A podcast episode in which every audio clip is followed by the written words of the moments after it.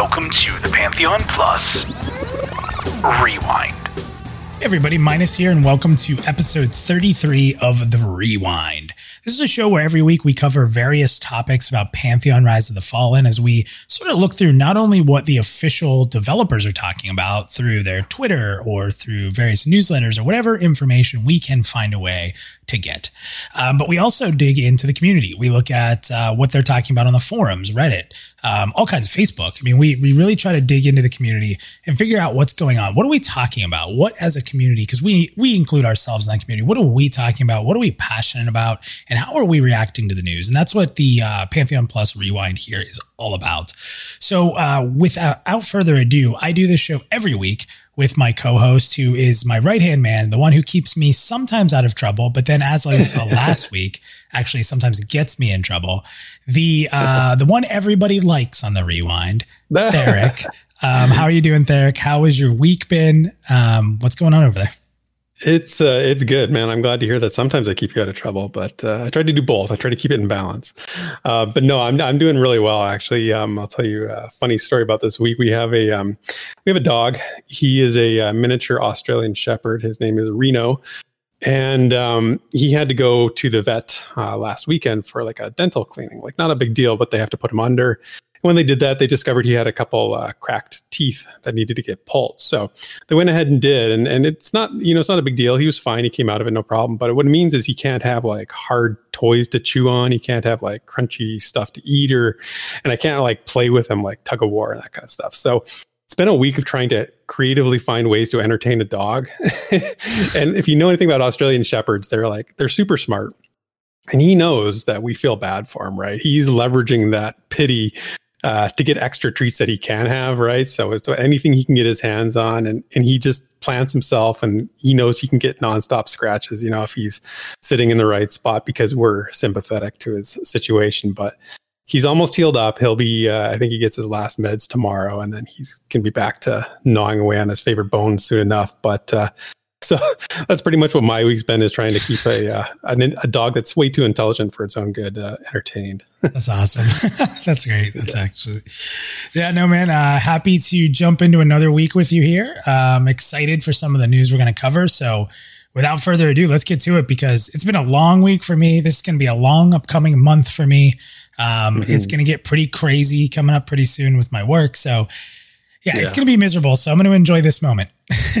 yeah, definitely soak in the enjoyment of, of the Pantheon talk because you need a little respite. Yep. All right, let's get going. Yeah. This week in Visionary Realms news and notes. All right. So in this segment, we talk about uh, what VR is talking about. You know, we try to look into any roundtables, dev streams, newsletters, fun tweets that they send out, or even sometimes things that we find in Discord where they're kind of engaging and talking with the community openly. Um, this week, we have two things to discuss. And the first one is actually the producer's letter that was put out on the 19th um, from Ben Dean. So I wanted to go through like a little bit of pieces of that in my own words, sort of paraphrasing it. And Theric, of course, as always, please feel free to jump right in. Mm-hmm. So, first, I wanted to once again congratulate Nefel. For those that don't know or haven't seen yet or didn't read this newsletter, uh, he is officially with the VR team. Um, Nefel will be uh, labeled as an associate game designer, focused on you know implementation of crafting systems is really what he's going to be doing within Pantheon. So he's going to be working very heavily with the other designers. I know he's going to be working pretty heavily with Convo, uh, who's awesome, who's been around forever.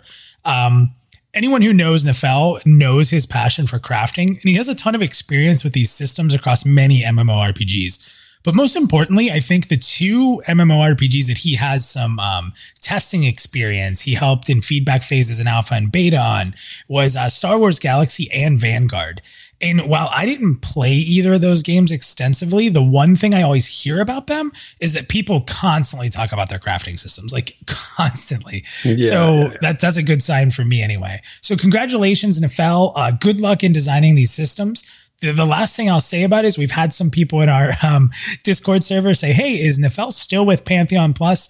Um, we realize Nefel and us, you know, obviously all realize if he's with VR, we don't want there to be any kind of confusion. You know, we're not official. Uh, Pantheon Plus is a fan made community. Um, and we know that with him being there, he's going to have a lot to work on. So as this news came to pass, you know, obviously um, we do separate as partners in business, so to speak, if you want to call it that. Uh, but we'll never separate in being great friends. Um, and on top of that, you know, we've made a commitment to him to make sure that Pantheon Crafters lives on with on the Pantheon uh, Plus website. So, no, pretty soon, hopefully, um, we're hoping by the end of January, you'll see all the forum implementation and all the posts from the old site up on Pantheon.plus. We're really working hard to make sure to keep that spirit alive and a lot of people who helped him work on that site. So, you know, no harm, no foul there. Do we miss Nefel uh, being part of our team? For sure. Um, yeah. But you know what? He's on to a, a, bigger, more important thing right now, and we couldn't be happier for him. So. Yeah, I just say huge congrats to Nefel. I uh, when I first started following Pantheon and I was looking on the forums, his posts always stood out to me, and I was always impressed by his posts. And he, you know, I don't reach out to people directly like on Twitter or anything like that all that much because I just don't like, you know, I don't want to I don't want to bother people, but I felt like Nefel was one of those people that I I just needed to tell him like I really like your stuff, I like your posts. I think they're always insightful and they're really cool. So I DM'd him on Twitter and that kind of thing, and we started a, a sort of a you know a friendship, just sort of a few comments here and there, and then and then we we uh, got to know him further through uh, when he was on uh, Pantheon Plus U to talk crafting, and it's been great knowing him. I feel like it's so cool that I know this guy who's now an employee of VR. So I just, I love that, and uh, just congrats, man, and all the best. And I can't wait to uh, continue to, uh, you know, uh, hear what you do for the crafting. It's you. They couldn't have a better guy in there for the crafting stuff. Yeah, yeah, and uh, we will say though um, I'm really good at annoying the devs and hopefully getting exclusives or, or, or some info we can share, you know, in a very good way. So now we just have one more that we can really annoy well. So yeah, yeah. Nefel, help us too. with those uh, with those exclusives, right? So that's right, exactly. All right, so let's go ahead and move forward into what Ben was talking about in this letter. Um, he did note that the developer streams are going to be slightly moved. Um, so from this point, they're going to take, and afterwards, after they're both moved, they're actually going to keep the first week of every month date now. I don't know mm-hmm. if you mm-hmm. saw that. Yeah, so, I did. That's kind of cool. Yeah, so it's going to move. Uh, the December stream is going to. Um, I'm sorry, this moves the November stream to December third, and then the uh, December stream is going to be January seventh, and then from there on, it'll just be the beginning of every month. So we kind of miss a stream, but it's it, you know obviously that's how it's going to be. That, that's holiday, right? Yeah, um, yeah, yeah. So um, we got some info on what to expect on the next one. So Jared Polin, who's a senior concept artist, will be on the show to show off some of his like work in progress art. And they're hinting at us seeing some new creatures that are going to be in the world of Terminus. That's always exciting. But they mm-hmm. tossed a little line in the end there that we're going to see some Pantheon gameplay as well. So I'm pretty excited for that. I don't know what you picked yeah. up or what your thoughts are. Uh, yeah, no, I Jared's um Jared's sort of like in terms of the the the, the devs that I uh, am the most familiar with after uh, Jan Gerhardt is, is Jared because I they work so closely together, and I've done videos where I've used so many of his um, quotes and his concept art to sort of show things, right? And he's so detailed in that stuff.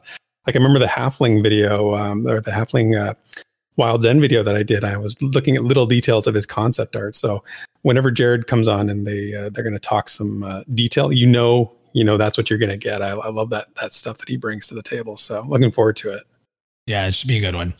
Um, from there, Ben got into sort of a state of the game and their work on what they're calling their evaluation build.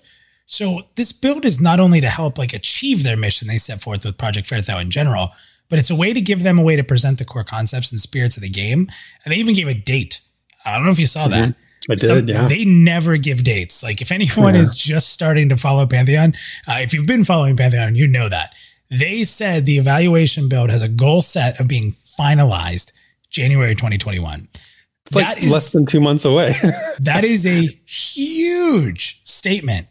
Um, so I, obviously this evaluation build is going to be important for business and investment side to bring Pantheon to life. That's a huge part of it. So I'm really mm-hmm. excited to see uh, where they're able to complete it. You know what they're going to put into that uh, to consider that state finalized. And they stated over the next two producers' letters, we're going to get more updates on the status of this build you know, I don't want to get crazy with this, but they do slightly talk about alpha as of late. There's that, been a that's a what I was going to say too.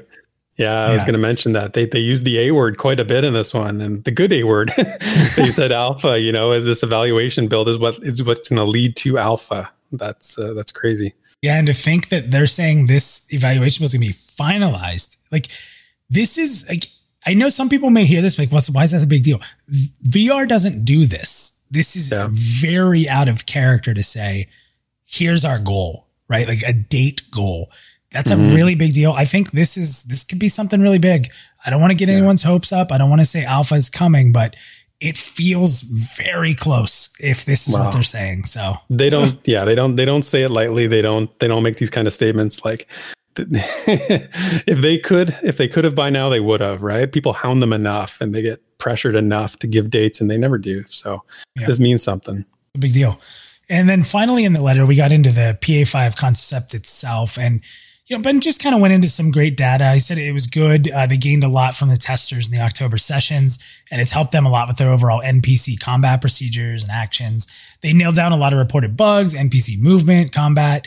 Um, you know, obviously thanks to the reports submitted by the testers. So good job, testers. Um, mm-hmm. Finally, Ben announced that the next play session will be December 5th and 6th. And their focus on this test is class feedback and how they play. That's exciting. I think testers are going to enjoy that greatly.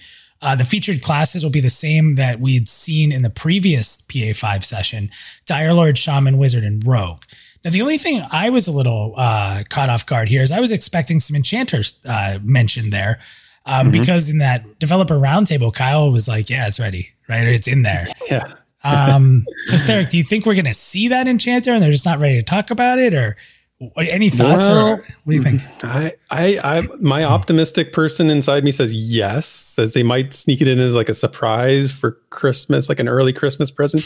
but then again, you know, don't get your hopes up. They didn't say that. Uh, that's I don't know. I don't know. Hard to say. I would like to see because it would make sense with what they've said before about bringing classes online. You know, uh, over the course of the PA sessions that are going to be happening. So it kind of fits in with what they've said. Um, I think there there will be some disappointment if we do just see the same four classes. Not disappointment, maybe, but more like you know, like hmm, you know, oh well, sort of thing. I'd love to see a new class in there just to, to, to play around with it. But uh, if they do put a new class, and the problem is everybody's going to play that class, there will be no rogues, dire lords, shaman, or wizards running around. It would just be all whatever the new class is, if that's enchanter or what. But uh, uh, hopefully, yeah. hopefully, yeah. What do you think of the overall producer's letter?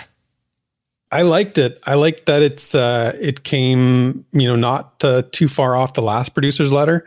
I like that. Um, like you said, they gave some dates. Um, it was uh, short and sweet to, to, the point. It wasn't long and rambling. There was there was quick. Uh, yeah, the information was concise. Um, I think we're moving forward. Feels like I'm feels like we're moving forward. So yeah. I, that's the vibe I got.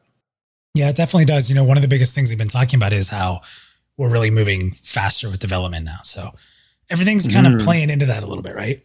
Yeah. And everybody knows that that we're uh, everybody knows we're in pre-alpha testing from from the video that we that we showed.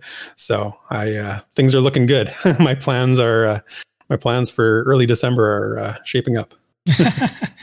All right, so uh, let's go from the serious topic of that letter to maybe the least serious community debate that has ever been presented on Twitter. The community debate. Sometimes Twitter gives us a gem, and there's stuff we can really dig into, and it's a lot of fun and it's deep. And then sometimes they give us a gem that I don't understand how they did it. Um, and this might be one of those. So the yeah. community debate is who wins in a fight? A snake that kicks or a chicken. I just have to imagine when Kilsin was writing that that he was laughing at himself while he's posting yeah. it. Um, yeah. So yeah, so as we always do, we're going to read through some of the comments here, um, and you know, don't take this any more serious than you need to. Um, so breakout, uh, who's uh, been featured a few times on here, says neither. Snake is dead because it has the audacity to come in the yard where my kids play. Chicken is dead because those same kids need to eat. Long story short, my kids win.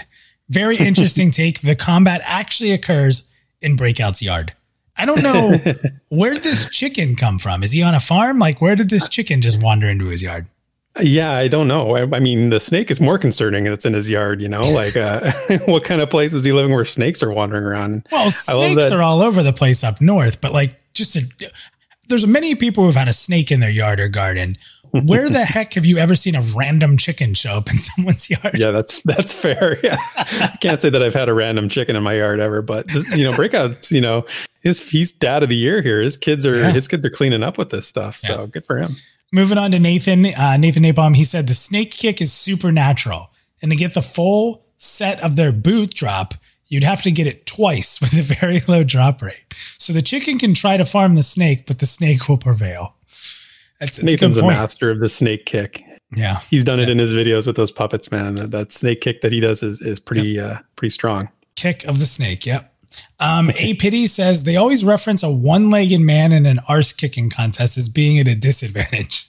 But even so, I think a no-legged snake in a chicken eating contest still prevails. The chicken may seem to win, but when the monk snake fiends death, but the flying kick will end it. There's a lot going on there. I'm trying to this, envision yeah. this scenario. I can't even picture in my mind. I got a one-legged man kicking. I got chickens with no legs. We like, need Nem- Nemufe to like make a comic strip of this battle. Like that's oh yeah, exactly, exactly. Basgrim jumped in. He said a kicking snake, obviously. A non-kicking snake could beat a chicken. LOL. Chickens can't really do anything, but a kicking snake, even I'd be afraid to take one of those on um, Pizzazz says uh, chicken would uh, f a kicking snake in a heartbeat. That thing would peck the living hell out of it, peck its eyes out. he's, he's a chicken fan. Of, oh yeah, yeah, yeah. You know what? I think he's like involved in like some sort of cockfighting arena or something like that. It sounds like he's seen some real violent chickens in his lifetime. Yeah. Like you know, going for the going for blood. I love Nefel here. Nefel says it depends. Did the snake kick the chicken?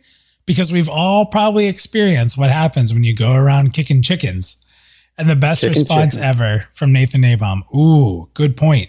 My video game history tells me that kicking chickens ends poorly for the chicken kicker.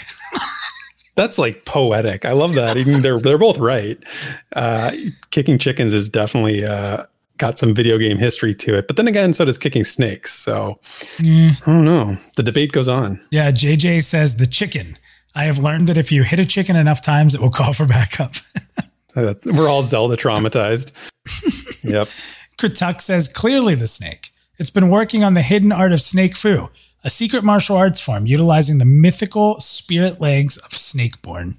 Ooh, People are having fun. Maybe too much sure. fun with this topic, but having fun.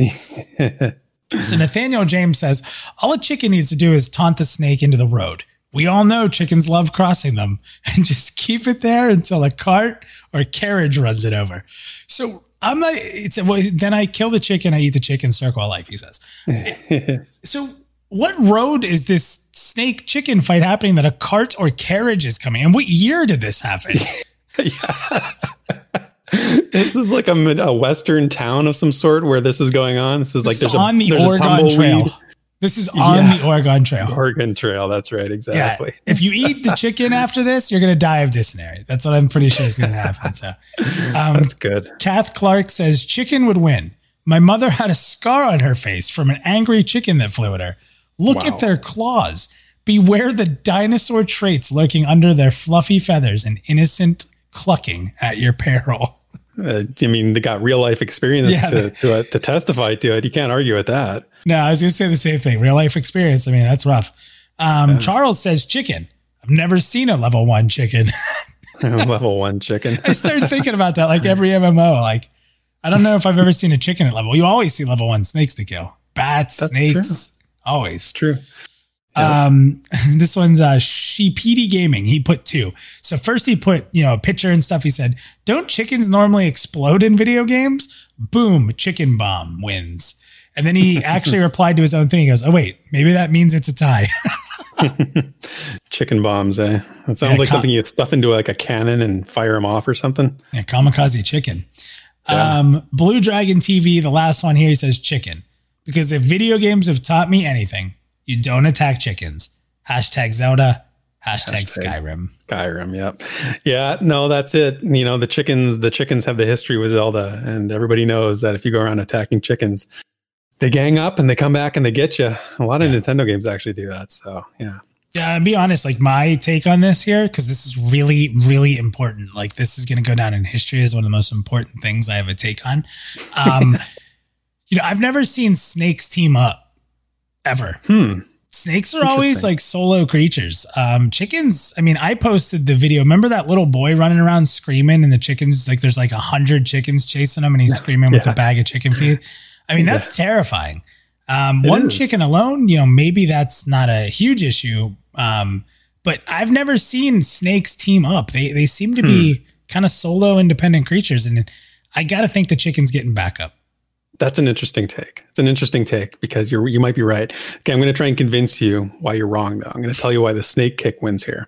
We're going to do it arena style. So I'm going to give you my top 5 pop culture examples of the fiercest snakes and chickens you can find, right? And so we're going to put them in the arena and you tell me which one you think would win. Okay, so snakes. Number 1, got Solid Snake from Metal Gear, okay? So these are not just necessarily snakes, actual Mm, snakes. okay. Just people name snakes. So Yeah, that's you know. Solid Snake's the original video game tough guy. Eh, Think about Okay. Jake the Snake Roberts. Ooh, that's a good Jake one. Snake? WWF? do I remember Jake this? Of course I do. I knew you would. Damien was the name of his snake. Yeah. Oh wow, you even know the name of his snake. Okay, we'll put Damien on the list then too. what about from The Simpsons? What about Snake from The Simpsons? Right? Accidentally fell onto a bullet one time. this guy's tough as nails. Uh, what about Kurt Russell's character in Escape from New York? I think Now, his name was see, Snake. I knew you were going that way. You can't go that way. Why? Metal Gear Snake is basically a complete copy of him. That's almost That's the same character. That's true. That's a good right, point. all right. Yeah, I hadn't thought of that. But I'm going to go for Kurt Russell more because Kurt Russell's just a badass in every movie. I love Kurt Russell. And then the last one you'll like too, but Cobra Kai, right? It's not just Mm. one person; it's a bunch of badass teenagers and a washed-up '80s dude, man. So yeah, Cobra anyway, Kai's pretty badass. I'll give you that one. Team Snake's looking pretty strong. Here's what Team Chicken has to offer. You got Foghorn Leghorn, classic Looney Tunes Saturday Mm, morning. okay. Not that scary. Yeah. They got that chicken from Family Guy that fights Peter Griffin all over the place, Dangerous, right? dangerous, un- unstoppable, unrelenting. Pretty tough, but also Yeah. can't beat Peter Griffin. So how tough is he really? yeah, I guess. You got the chicken from uh, Astro Chicken in Space Quest. I know not, not a lot of people are going to get that one, but Yeah, I gotta got you. my Space Quest in there. Chicken Little, right? Famous for thinking the sky is falling. Like, who cares, right? He Moving on. convinced a lot of people that the sky was falling. That's true. So, And I couldn't even think of a fifth famous chicken. So I'm sure some people in the comments will come up with something, but the damage is done, man. Team Snake, the snake kick wins. That's that's what I say. I don't know. I don't know. I mean, I don't have a lot of good chickens to think up either. I, the the Family Guy chicken came to mind for sure, but uh, yeah. Yeah, I don't know. Maybe. I mean, in Toy Story, you had didn't you have Chicky was tied to the other guy uh, in the new Toy Story four? So I think there was Oh, that. man. Yeah, that's Um, right. Something They like were that. all right. They had that whole plan to team up and whoop that old lady's ass to take the keys off of her. Um, Yeah, right. So I mean, you did have that, but you did have a partner tied to him. But that's what I'm saying. Chickens, they don't come by themselves. Chickens are you know numbers, numbers. It's like when you yeah. see that raid boss out in the open world, Derek, and you Mm-hmm. just send seven thousand level ones at. him. If we all hit it for one point, it'll die. the chicken zerg. is that what you're saying? Yeah, yeah. I mean, if you go StarCraft, like the chickens are the Zerg for sure. Oh yeah, yeah, yeah. Never know. Maybe you're right.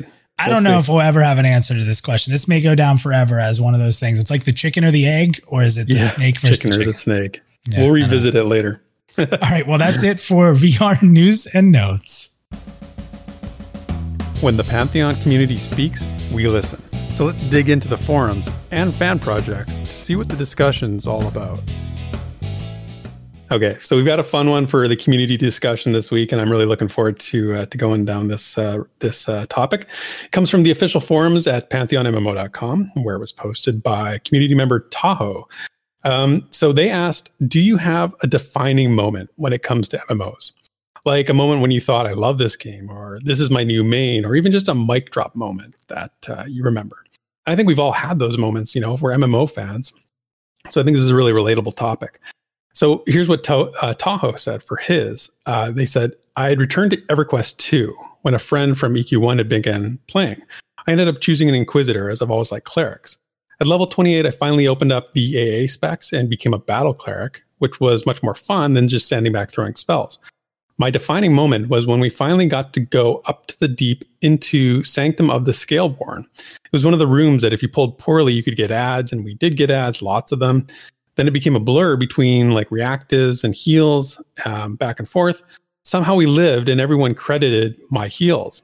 It was the first time I'd transitioned from like I was playing a healer, that mentality, to I am the healer. And that character was solidified as my main. So that was that was Tahoe's uh, defining moment, and it's a good sort of sets the stage for uh, what the other uh, folks had to say here.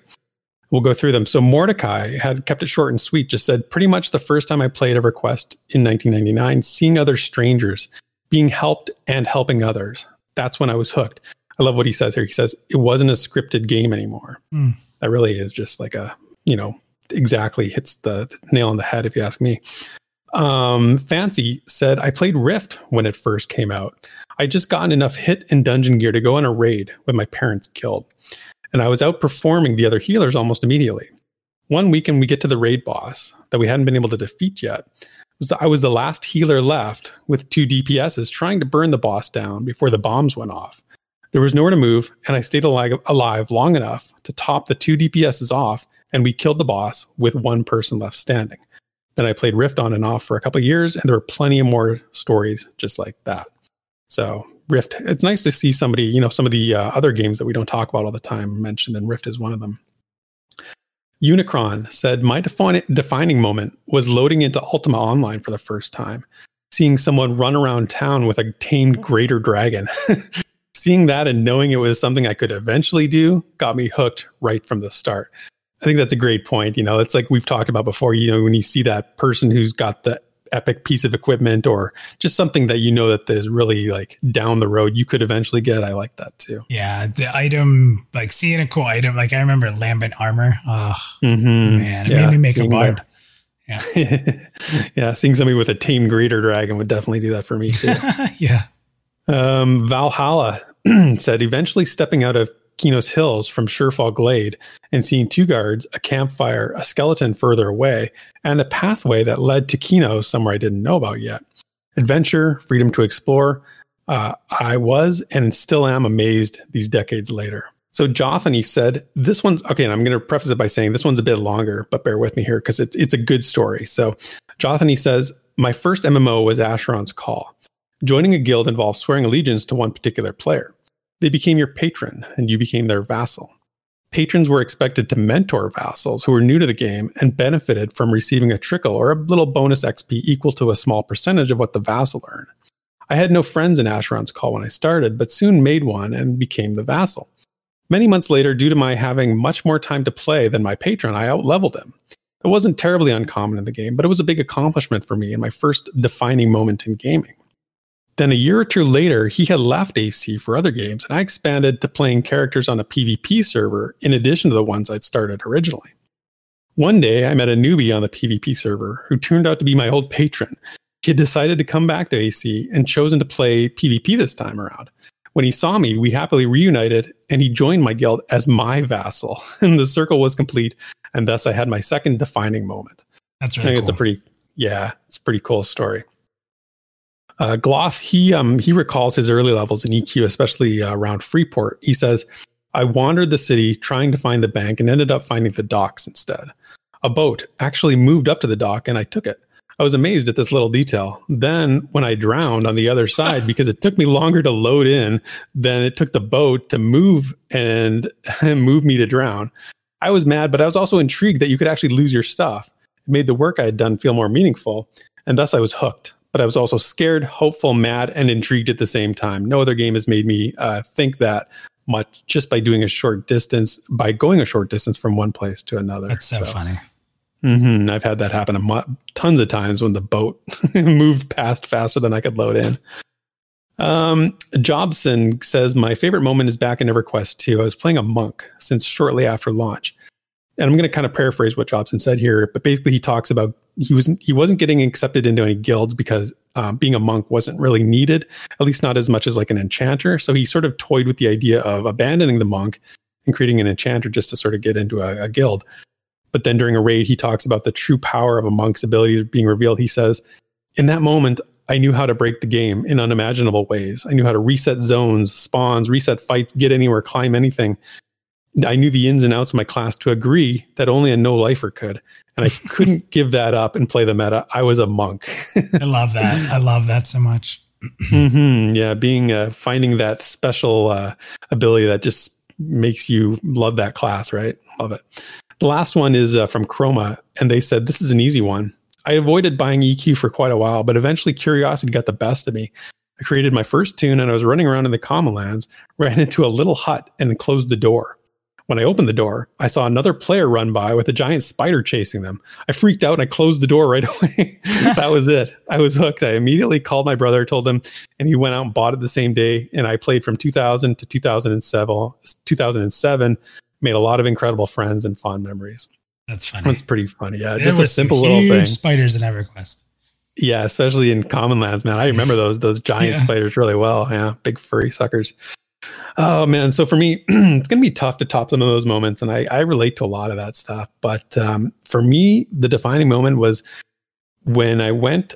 Uh, it was in EverQuest, so stepping into East Common Lands for the first time, and the reason is is that the trip from ever uh, to East Common Lands for me was coming from west to east, and it was a very um, like the zones along the way were very big. They were very quiet mostly. Um, you know, there weren't a lot of people. There were some in the Karanas where were populated, but then you get into like High Pass, and there wasn't a lot going on. And and Kithicor Forest was pretty quiet during the daytime, so they weren't heavily populated. And then you stepped into East Common Lands, and the chat just blew up. Right? You wanted you you saw this people buying this, wanting to sell that, wanting to trade. It was like all of a sudden you arrived in this place, and it was like alive, and it was different from other zones. It was this beehive of activity. I remember seeing items listed that I'd never seen before. I'd never even heard of for ungodly amounts of money. I thought I'd probably never see, right? Yeah. And just you know, being a new, uh, relatively new player, I I just got enough copper to buy my basics like armor and a rusty sword or whatever. And then I saw somebody selling something for ten plat, and it blew my mind. When I got close enough to the tunnel, I saw these masses of players milling about, and I thought that is so cool, right? So it's a memorable moment, but why is it like defining? You know, for me, it's because that's the essence of what a good MMO is, and and people coming together and communicating and negotiating these outcomes. Right? It wasn't like it's not. It wasn't efficient. It wasn't automated, and not at all. And but there was something special about that. And if it wasn't for like social, we weren't socializing for socializing sake. We were actually still playing the game, right? We're trying to sell high for that piece of gear we got lucky on a roll on, trying to find a sweet deal for the final piece of armor that we need to finish the look or the set that we want, right? It took time and effort. And, um, you know, as you know, sometimes people sat in East Commons for days, right? Right. Just trying to squeeze out that one more plat out of their, their wares or whatever. But, um, so that's like a defining moment for me. And that's, I love that. And that, I think that's what MMOs should, should sort of be about. But, um, I know, uh, I'm, I'm sure you've got a good one here. What's, what's your defining moment? It's really funny because and we've said this a few times. I don't pre-read your notes because I kind of want to be able to react naturally. So I don't like prepare mm-hmm. a story. So as this came up, I'm like, okay, well, I gotta start thinking of one. And I've told stories of like overcoming things as a guild. I could tell those again. Those are memorable moments. And it's funny though because I started to think like around what are some things like that just really stand out to me. And it's funny because you just brought up this whole thing of like defining moment about people coming together, and I have a bunch of those, and I would agree. But the two that really stand out to me are individual like like proving myself moments, if that makes right. sense. Yeah. the first one was in Blade and Soul. That's a, that's one that came to my mind. There was this tower you could climb. It was really hard. And you had to, it was a solo and you had to fight like multiple mobs. You had to be able to CC and like, it was really challenging. And the end boss was just a nightmare. It was perfect or you're dead. And it was a long fight. And then you would beat that guy, and there was another guy after him, and you're like, oh crap. And that was even harder. And I, you know, I played a summoner and the class was really strong. And again, I spent a ton of money. So I was, I was well beyond where I should be in strength, but it was still massively hard. When I say you had to be perfect, like you wouldn't even believe how perfect. And it's a Twitch game. So it's not just, standing there and being perfect. It's perfect movement. It's perfect timing. It's cooldowns being right. Controlling because in that game you controlled your pet. Like I had to attack for my pet. I had to do their abilities. I had to push the buttons wow. to do it. So I was controlling myself while controlling my pet. It was just incredible experience. And I was the first one in our guild to, to down it. And I don't think many people downed it at all in our guild. Wow. And our guild was pretty good. I, am wondering if Haya ever ended up fully beating it. Uh, which is interesting hmm. to think. Um, but it, it was it was crazy. The other one is interesting. So I ran, I was part of running a guild. I wasn't ever the leader, but I was co-leader type thing, and, and we were kind of equal. But we, uh, me and a friend, a real life friend, um, led a guild in WoW. We were called the Freelancers. It was the first guild we made. I think we made it at the end of Vanilla, and um, we it's like the we had it from then through BC through Wrath of the Lich King and uh, through Cataclysm. I think was how long that guild lasted. So it was a pretty long lasting guild, and um, I quit World of Warcraft at the end of Wrath of the Lich King. Um, I've had a few moments where I didn't play that game where I left. Um, and I left and I, I did not buy Cataclysm. So everyone was playing and I was off doing the life thing. And uh, I ended up being like, you know what, I'm going to get it. Cause we, I was working at GameStop and some, one of the stores had a spare collector's edition. I'm like, oh man. and those collector's editions for that game were sick. Yeah. So I'm like, you know what? I'm going to grab this collector's edition. I grab it. They're on um, the last raid is coming out, so I, I, missed a majority of that expansion. Now, just because the last raid isn't out, there was still quite a bit of time to play still, because you know there's the lull period after the raids are done and the game's kind of done before the next expansion came out back then. So what happened is I come in and I come into the guild and I'm just a regular member and it's awful. Awful. The other leader left. They were handed over to these two people who were like very casual, um, very like, oh, just let this person try. Like there wasn't much organization. They were friendly, nice people, but could not lead. And right. and as soon as I logged in, I got just blasted with tells, please come take the guild back. Please, t- please, please, please come take the guild back. So I'm like, well, mm-hmm. what's going on here? Right. So I come in and I find out that it's the last raid's there and they can't even clear the first one with gear that's better than the first raid. They couldn't get past the first raid boss of the first tier. And I think there were three tiers. Um, mm-hmm. so the third tier is coming out. They have gear from dungeons and stuff that's better than the raid they're in. They're op- overpowered. They can't clear the first boss. That wasn't like us. And I'm like, okay, so I came in and I'm going to openly admit it was a pretty hostile takeover. Um, I told them we're not doing that raid. We're not doing the second raid and we're going straight into the upcoming final raid, which was Deathwing. And everyone's like, how in the world are we going to go fight that when we can't clear the first fight? I said, because the next two weeks, we're going to learn how to play again. And we went on this tear of gearing up, getting people into the right stuff, teaching people how to play their classes. It was just this intense, like retraining of the guild. Mm-hmm and uh, they're like, "Oh, we're not going to be able to do this." We went in and we whooped the hell out of that last raid, and it was so satisfying because those other two people that were running the guild like were they hated me because I came in and the guild asked for me to take it over, and I tried to be nice, but they wouldn't be. Like they were just being really rude, so I just yeah. went back at them. But it was funny because they're like, "Well, this is how it should be. This person should tank." I'm like, "No, I'm tanking. I'm sorry." Um, you know, and all this stuff, and literally they're like, well, you're not going to be able to do it anyway. And we smashed it. And it was just this glorious moment of when the right people are there to help and push people to do their best, the enjoyment is amazing. And we, we just, it was crazy. Like we skipped two tiers of raid content because they couldn't get the first one down and we cleared the last one. And that was a cool raid. It was eh, the Deathwing raid was pretty cool. Um, but it was like this triumphant comeback. And then, like, after we cleared it and it all died down, I actually left again um, because I really wasn't into the whole panda thing at first.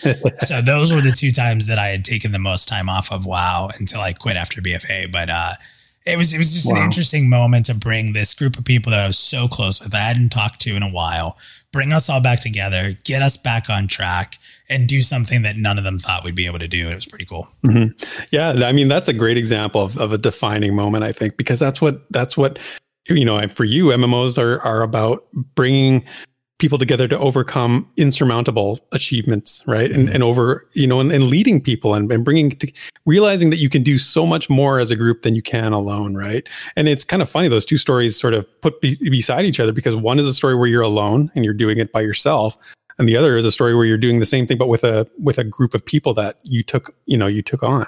And so i'm not gonna lie either. Like there was that ego piece of of both of those right? Like oh, there is there is that sense of like if i say i'm gonna do it and i do it you know i'm not gonna say i'm sitting there sticking my chest out acting acting a fool but internally, I'm definitely sticking my chest out. You know, like yeah, well, you did it. it. You, you know? said yeah, I couldn't, and I did. So in your face, type of thing. You know. well, that's and that's human nature, right? And if somebody yeah. tells you you can't do something, that just makes you want to do it all that much more, right? So, so true.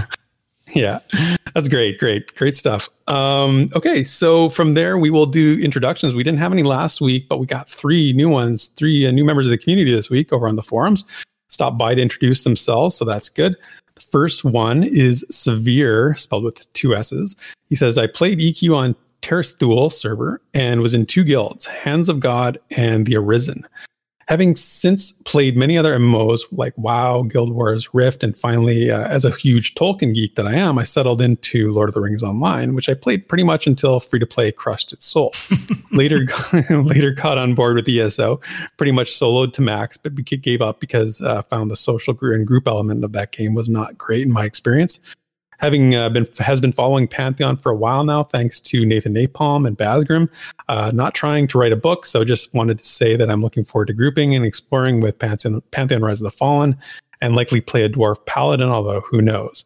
I like his sign off too. He says, "Sincerely yet sarcastically yours, Severe." So it's Very a good nice. sign off. Welcome. Yeah, welcome. Uh, next up is Pirate-esque. They say another diehard EQer uh, has arrived on the shores of Pantheon. Apart from all uh, my previous role playing experience being D and D uh, Traveller Aftermath, I'm not sure what that is. Just a D and D uh, module, I guess. Uh, my first steps in the digital world was with EverQuest in 1999. Fell in love with the harsh conditions of it, and especially that you had to be careful not dying to reach in hard to reach places been following Pantheon for a while based on and based on recent decisions by the dev team decided to hop on board. Uh, so he says some people mistake me for being French since I use the name Pirate-esque, but I'm actually from Sweden. So well met. and and then the uh, the last one is from somebody I was actually talking to on Discord this week um, about our mutual love of uh, playing guitar. We were reminiscing about learning to play Megadeth tunes back on uh, the guitar and on bass for me. But uh, Daniel is his name. He goes by uh, DB as well. Uh, he says, "Hey, how hey all, how's it going? I haven't poked through the forums through a while, so it's nice to see some new info and some people." Played EverQuest uh, a couple years on and off back around 2001, uh, though I got to dabble in '99 uh, on a friend's computer. It was pretty special experience for me. Uh, the marriage of two passions, D and video games. Uh, it wasn't in the cards to keep up the MMO lifestyle, so there's like a 12 year plus break between uh, before I jumped into anything else. And he actually talks about one that I haven't heard brought up before. It's an, a mobile MMO called Order and Chaos. Actually, Order and Chaos 2 is the one that he cites. Um, he learned about playing, you know, what pay to win is and other new things from that experience. Uh, so, but had a wonderful time making friends and being an active officer in the guild. So that's kind of encouraging to hear. Um, he says, I'd like to engage more with the community and get to know some folks around here. Um, total limbo about main character. Figure there's no rush though. So uh, could have some time on his hands. Anyway, good to meet you, Daniel, aka DB. So yeah, welcome Daniel, welcome Pirate-esque from before, and uh, that's it for this week's community discussions. Let's talk content creator updates and new additions to Pantheon.plus. Right, awesome. So let's talk about some of the stuff that's been added to Pantheon Plus. We kind of skipped this section last week because we had a lot to talk about last week, and we got you know mine all fired up, and that's what happens. um, so a little more chill week this week. I'm okay with that after two crazy rewinds. Um, yeah, we um, needed a break. yeah, we did. Okay, so let's talk about the content added. Um, so Basgrim released a video discussing the tools that Pantheon team has been using to build the world. So these details were first highlighted in the stream with Torque, talking about how they'd be using Houdini to populate the world with textures and topography. Um, in a way that um, easily could complete or at least get zones to near completion quickly. So in this video, he'll talk more in depth on that and a couple other tools. So if you're excited by that developer stream and you kind of want to learn a little bit more, Basgrim has you covered. So check that out. Um, he also put out a Baz Flash that recapped the uh, letter that we talked about uh, above, and also a Baz Flash for uh, Nefel being announced. So a couple couple quick videos, and then that one there. Um, Nathan continued work on his class videos this week, highlighting the Summoner class. He's done a really great job on these videos, adding his own flavor, charm, and discussing the class's featured abilities. Um, just kind of talking about how he thinks the classes would play. We've talked a few times about the fact that he's really knowledgeable about role playing games and fantasy and MMOs. So just kind of nice to get his perspective on how like some of these things work. Here's excitement. I just I just really like it. It's fun. Um, so the other thing that I really wanted to talk about is we've talked a little bit about articles. Um, but I just wanted to give kind of a, a, a quick update on it because I think it's been going really well. I'm really excited with what we've seen so far, and I'm excited to see where it goes from there. If you're listening to this right now and you like to write, get on there, write something. But um, so as of right now, Tech Ninja posted an opinion article on the presence of languages within MMO. Uh, got a lot of good feedback on that. Uh, ben and I, who we talk about pretty often on this show, posted yep. a fan fiction conspiracy theory about King Avendyr uh, questioning if his noble presentation is perhaps hiding something more sinister. I kind of really dig that. He's a great writer, great writer. So. Yeah, I love his stuff, man. that that piece he posted is so fun to read, and he's got a whole backstory behind it. And if you want to know more, if you want to read more Ben and I stuff, it's all over on the uh, the forums at pantheonmmo.com as well. But uh, having him post that on on Pantheon Plus on the articles is, is fantastic. So that's awesome. Yeah. Um, Drac and JJ both posted articles discussing how Brad McQuaid had impacted their lives. You know, remembering him on the unfortunate anniversary of his passing, but memory is always good. You know, having the memories there and talking about the impact. So, really cool personal stories from both of them. And uh, I posted an article. I don't know how often I'm going to write. Um, to be completely honest with you, I, I write very conversationally. I write very script like because of all the scripts I do for you know the rewind, or if I'm going to make a video, or if I'm just completely off script, just talking.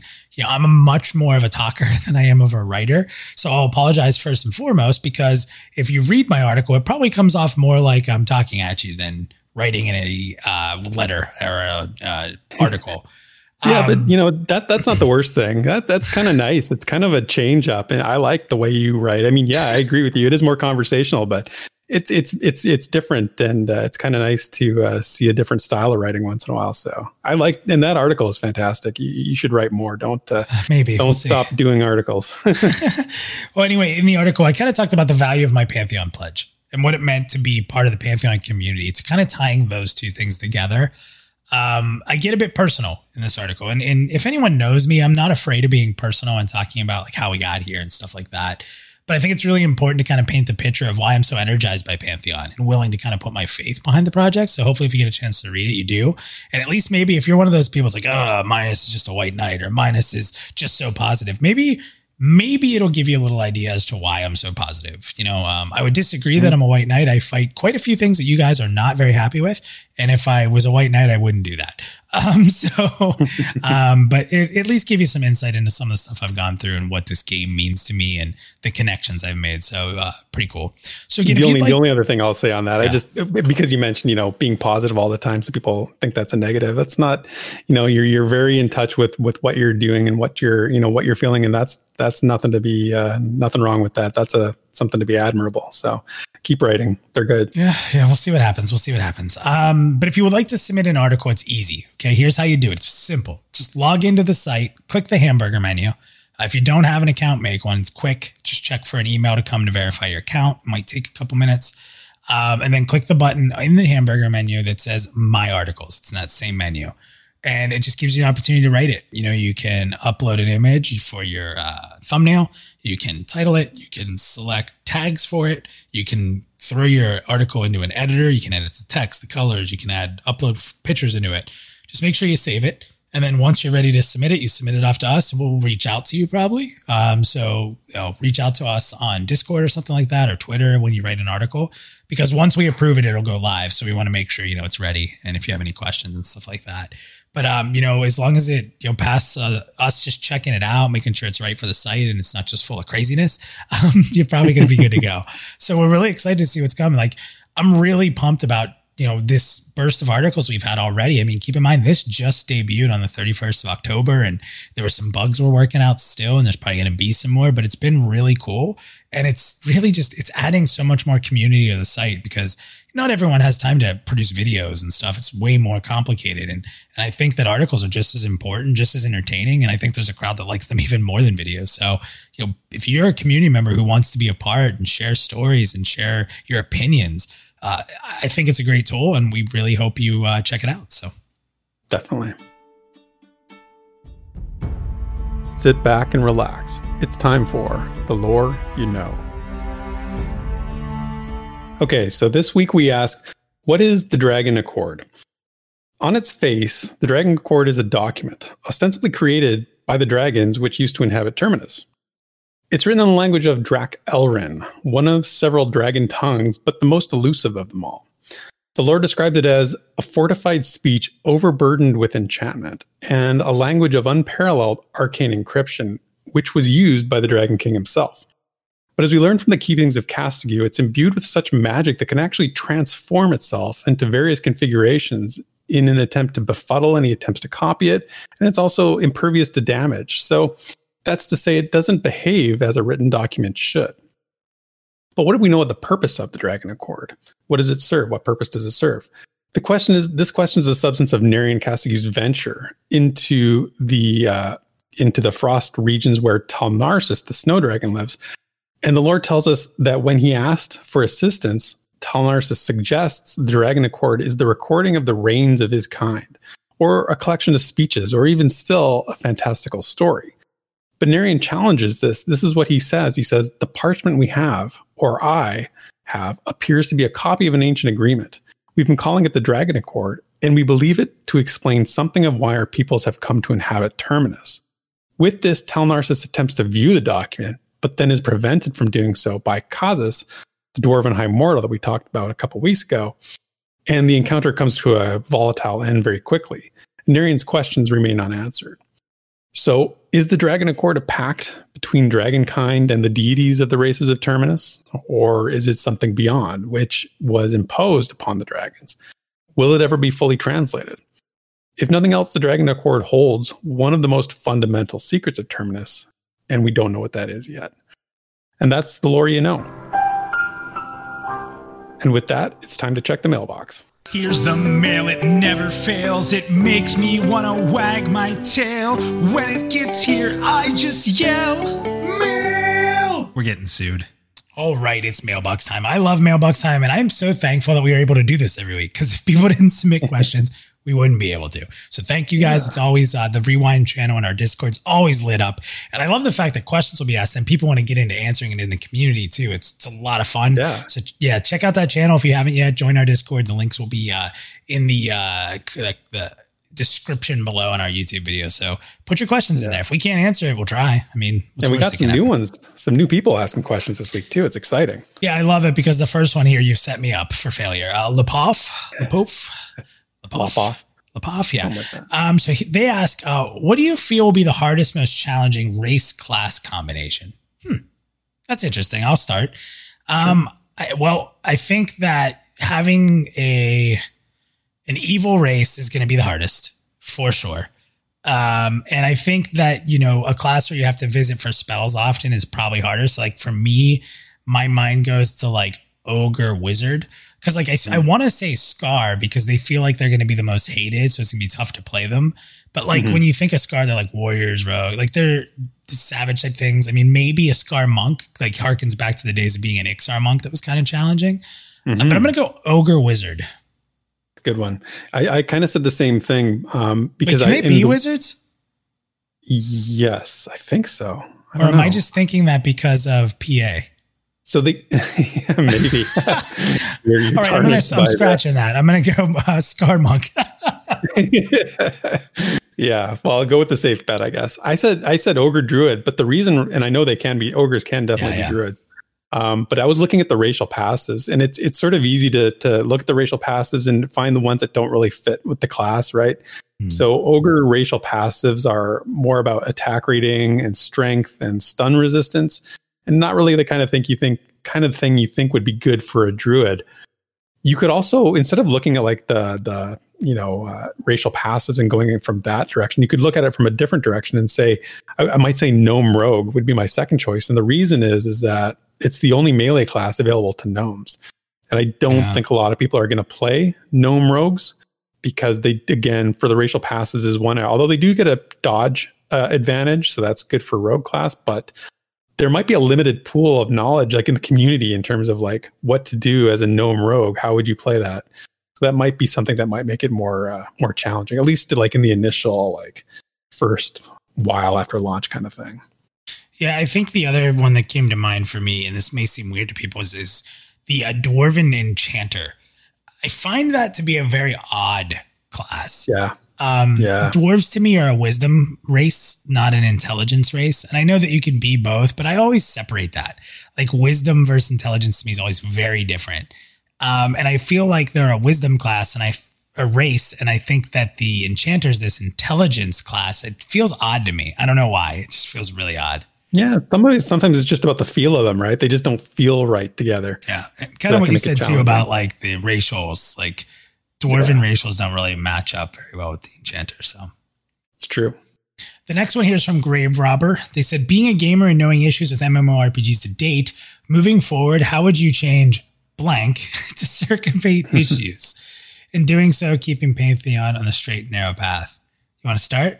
Yeah, it's kind of a hard one because he doesn't really say specifically what the issues he's yeah. thinking of. He's sort of like assuming general knowledge of. Uh, but I mean, there are some that are, I would say, are generally as, uh, known as the big issues, and one of those might be the idea that every MMO thinks they need to be the next big thing, right? Oh, if we're thinking about perfect common issues, right? And that's that's how do we so how do we circumvent that, right? How do we stop uh, MMO like Pantheon from trying to be everything to everyone? Because we don't want that.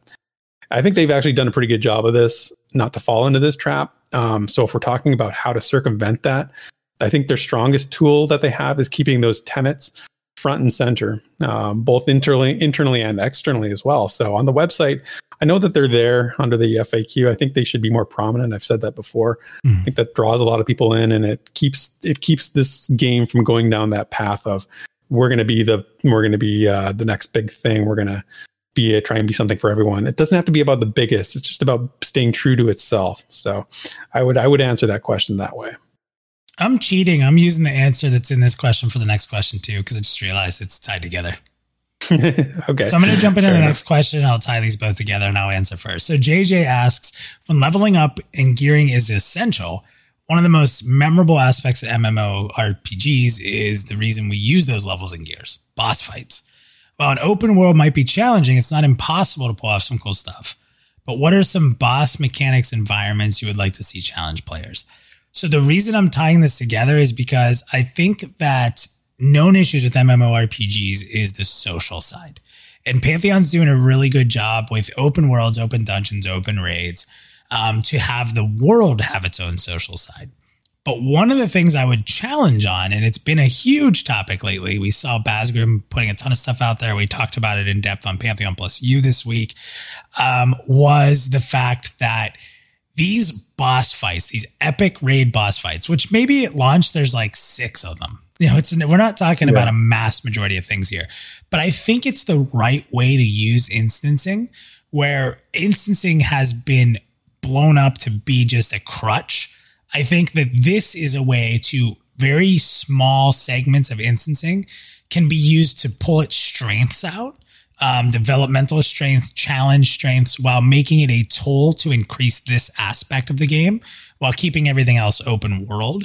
So I'd really like to see instances on these epic fights because one of the things I want to see is changing environments, the ground falling apart, being teleported in the middle of the fight, mm-hmm. running through a portal to complete a side thing to get back to the boss fight to save your party, um, activating some kind of, you know, environmental things that shut down the boss or shut down his ads or you know, just like all this cool stuff you could do that I just don't personally think think you could effectively do in an open world fight. Um, so that's kind of a combination of the answers for the two there. You like how I did that? Mm-hmm. Yeah, that's a good. Yeah, no, that's good. I like how you tied that together. Um, it's funny. Uh, just before we started recording tonight, um, I was playing Guild Wars 2. I've, I've started getting back into it. It's mm. kind of getting its hooks back in me a little bit. Um, and I just finished the boss. I did the boss fight for the Heart of Thorns expansion.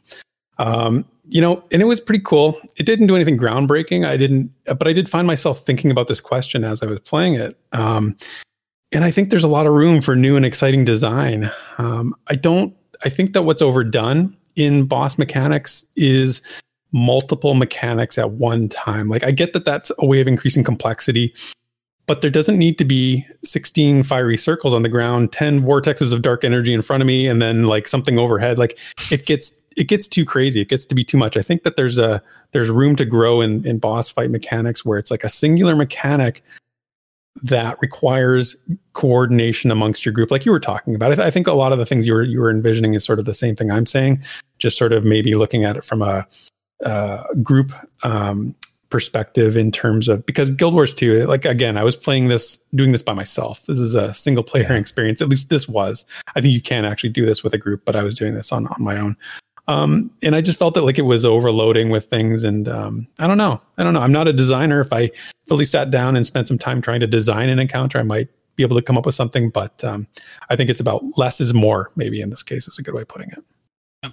And the final question here. Oh, this is fun. I get to answer these questions all with the same answer. And I legit mean it. It's not being lazy. Uh, Daniel, uh, who we just uh, introduced to the community. Hi, Daniel. Say, uh, yeah. AKA DB Um, VR has stated their intentions to make Pantheon enjoyable for players who have a limited amount of time to invest. Is this a realistic goal for an MMORPG? What are some ways this could happen aside from some caravan ideas I've heard? Um, I haven't heard much on this topic. Yeah, I mean, I'll say these are things that VR is very dedicated to.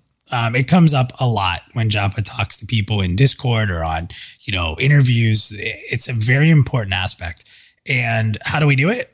Well, the bot, the raid boss fights have to be instance, and you have to be able to schedule with your guild to go play if if you can't schedule guild events because you have to wait and hope it's up, you kill the two to three hour time. It's dead. It's dead on arrival. The bat phone comes back.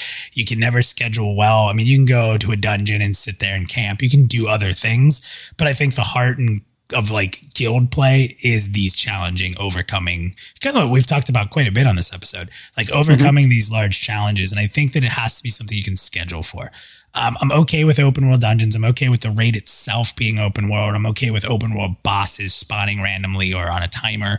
But I think there has to be things that you can schedule uh, travel together to and go try to accomplish. Now, I'm not saying give any participation trophies out.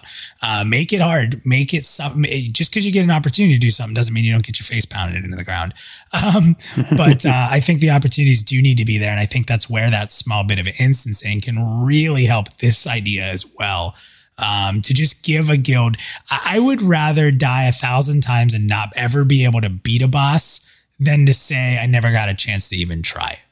So. Yeah, that's a good way of putting it. Yeah, it's funny. I think we have a very similar answer. Um, I didn't I didn't talk about the instancing aspect of it, but I, I scheduling appears in, in, in the what I have written down for my answer here too. Is it's it, it's just how we live these days. We don't go down to the basketball court and wait for a pickup game to break out, you know, anymore. That's not how we do things. It, it, when you're over the age of like 30, 35, whatever, it's about organization and scheduling. And um, I think that is really the key. And I think VR was aware of that they've talked about like so Daniel talked about the caravan idea. Now this was something that um, had been brought up a, a, while ago. The last Dev Roundtable that I heard that they mentioned the caravan concept, they said it won't be in for launch. It's not something that they're planning on having at launch. Um, but they are talking about they have talked about dungeons with safe spots along the way, right? If you you your group starts in a dungeon, there should be a spot, you know, anywhere to hour and a half, two hours in where you can safely camp with your group for the night and carry on your, your journey the next night or whatever you want to continue. Yeah, we actually saw that in Amber Fate, right? When they climbed up yeah. and there was that little like camp of the two Goblin. characters. Yeah, and it was like fire there. Yeah. Mm-hmm. Yeah, exactly. That's that's what I see in my mind too when I talk about that. Um, so yeah, I mean, it's it it is about being organized and scheduling things. Um, you know, and and like you said about the instancing pa- aspect. I'm not, I'm not, I'm not 100% there with you there on yet, but we'll get there. Maybe some more discussion. But um, that definitely is, you know, it definitely is something that plays into it. It's one of the reasons why, the, you know, Pantheon needs to accommodate and needs to account for people not playing the way they used to. Like you said, the bat phone and all that kind of stuff. It's just not realistic anymore. And um, I think Daniel has a has a good question about this. It's a, it's a really good question. We talked about it quite in depth on a on a previous episode of the Rewind as part of the community discussion there. And um, it, there's a lot of things to consider. So it's a good one. Awesome. Well, that wraps up uh, the mailbox. And with that, it wraps up today's episode of The Rewind. Theric, awesome show. Thank you for not triggering me and setting me up to get angry today. It was a pretty chill show today. I enjoyed it. Uh, I'll do my always, best.